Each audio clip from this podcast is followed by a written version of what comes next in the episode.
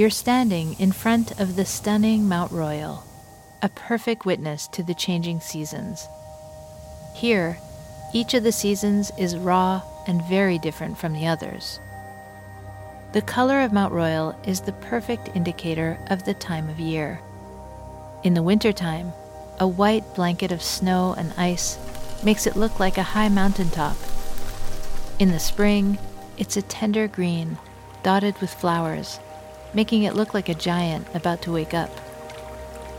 In the summer, the trees are full of leaves, and the mountain looks like it's been decorated with fluffy cotton balls that are a deep and penetrating green color.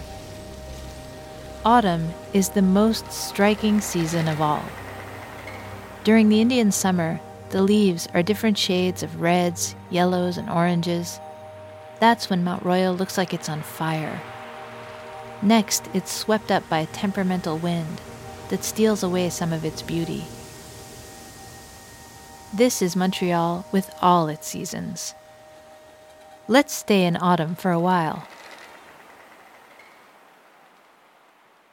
Take a good look at Mount Royal and at the buildings at its feet. Autumn has always been the time to preserve food.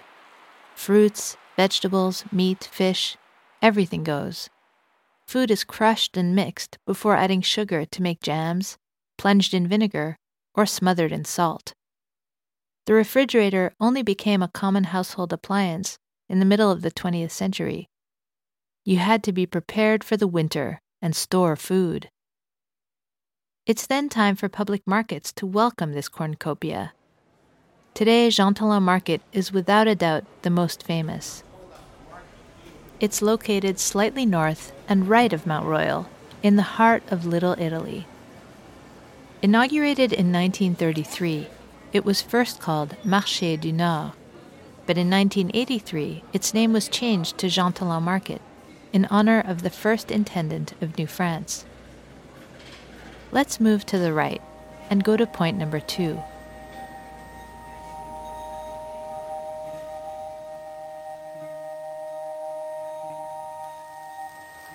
The first snow is already here. This city that spreads out in front of you is famous for being a winter city, although a certain storm in history left a mark on people's conscience.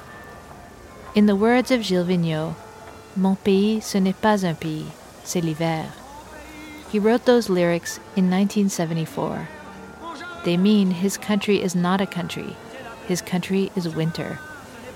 It reminded every Montrealer about the famous 1971 snowstorm, also known as the storm of the century. Just imagine snowstorm after snowstorm, from December of one year to almost the end of February of the next.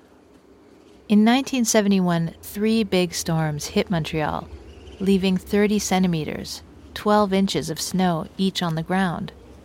Then the real storm began on the night of Wednesday, March 3rd, leaving 50 centimeters, 20 inches of snow on the ground in 24 hours, and with it, winds of 100 kilometers an hour.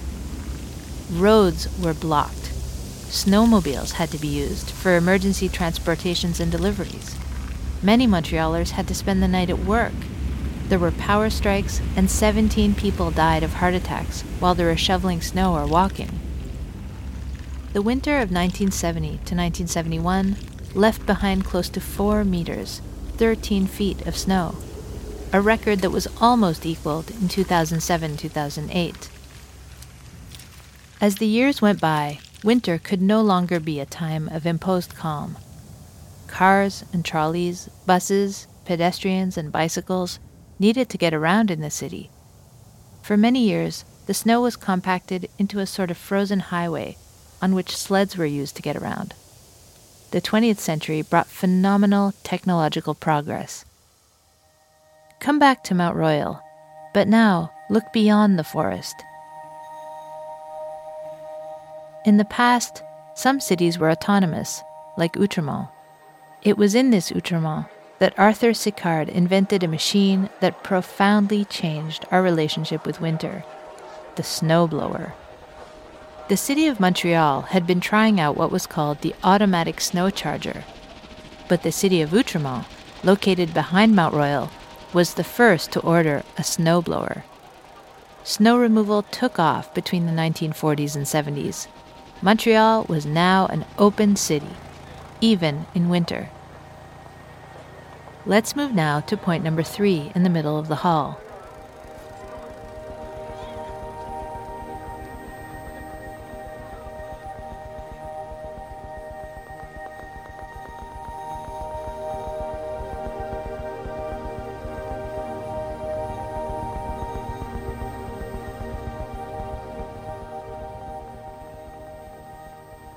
Look in front of you at the city sprawled at your feet. In the 1950s and 60s, the heart of the city became more modern. There were high rises, a metro system, and urban roads. And another new development made it possible to avoid almost all of winter's challenges underground commercial shopping centers. This new network, called Réseau, was created in 1962 following the construction of Place Ville Marie, the building where you are right now. It represents the largest underground network in the world. It's made up of 30 kilometers, 19 miles of tunnels, and includes 60 residential and commercial buildings. This underground network made it possible to find shelter from the cold, ice, and snow, all while making the most of large shopping centers. Here we are in spring. Stay right where you are and look beyond downtown Montreal, towards the area between the Olympic Stadium and Mount Royal. Today, it's where you find the residential neighborhoods of the Plateau, Rosemont, Villeray, and Ahuntsic. All this was once countryside. Around the year 1000 AD, the original inhabitants began growing corn, squash, green beans, and pumpkin on the island of Montreal. A hundred years ago, when urban development hadn't yet spread across the entire island, that green space was an extensive area of cultivated farmland. Spring, a time of year when everything is born again, revolved around many celebrations, Easter in particular. It was also the beginning of the wedding season and the hullabaloo that went with it. There used to be a big fuss stirred up to mock marrying couples with a big age gap, or widows remarrying too soon after the death of a spouse. Locals got together and went to the newlyweds' homes with trumpets and kettles to express as loudly as possible their disapproval. They left only after collecting money that would then be given to charity. If the couple didn't pay, the locals occupied the house and the newlyweds had to endure jeering and teasing, sometimes beatings, and even in some cases, death. Now let's move to the end of the hall, to point number four. Take time to look at the river that stretches in front of you. It's beautiful, impressive, breathtaking, but it was also feared for a long time.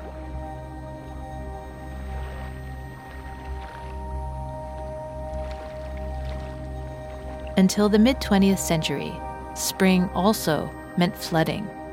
When spring rains coincide with snow melts, it's common to have to deal with big floods. Just a few months after Ville Marie was founded, it was almost washed away in the winter of 1642. The governor at the time, de Maisonneuve, promised to erect a cross on Mount Royal if the city survived the flood. It did, and he kept his promise. Unfortunately, it wasn't the last time that Montreal was to be submerged underwater.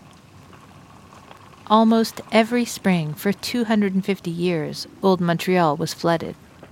You can see Old Montreal at your feet, not far from the piers.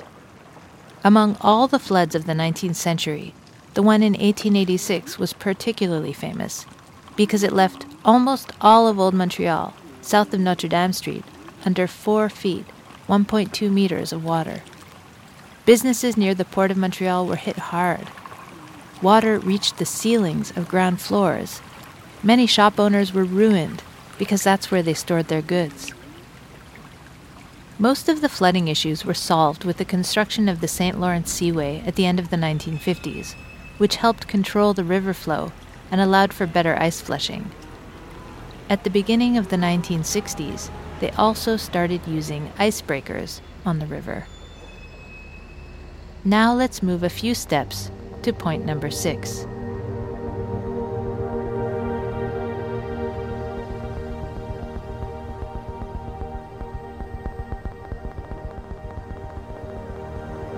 Take a look at the river, its piers and banks here and there. Doesn't it make you want to go for a swim? At the end of the 19th century, townspeople enjoyed the fresh air on St. Helen Island and the joys of bathing in the river. They were also floating baths built on the St. Lawrence River and the Lachine Canal. A floating bath was a sort of metal or wooden cage with a three foot, one meter deep, sloping floor. It would be submerged in the river and then completely suspended and anchored to the shore with iron lines. The current flowed towards the shallow end of the bath, so that a bather who lost his or her footing would be carried away to that shallow end. But bathing privileges eventually ran their course. In 1937, the Municipal Council introduced very restrictive regulations banning all swimming in the St. Lawrence River waters because they couldn't guarantee the water was safe to swim in. Pollution was starting to have an impact on the joys of summer. Now let's come back up the hall, heading slowly towards Mount Royal. The city has a dense tree cover, doesn't it? It's mainly populated with maple trees, which means there's maple syrup. Montreal doesn't produce the delicious nectar, but you can see in front of you, on the other side of the island, a vast area teeming with maple trees and with sugar shacks. The traditional harvest of maple sap, which is then boiled down into the famous maple syrup, has taken place every spring in Quebec since the French established their colonies in North America in the 17th century. We highly recommend you try the famous maple taffy, which can now be enjoyed all year round.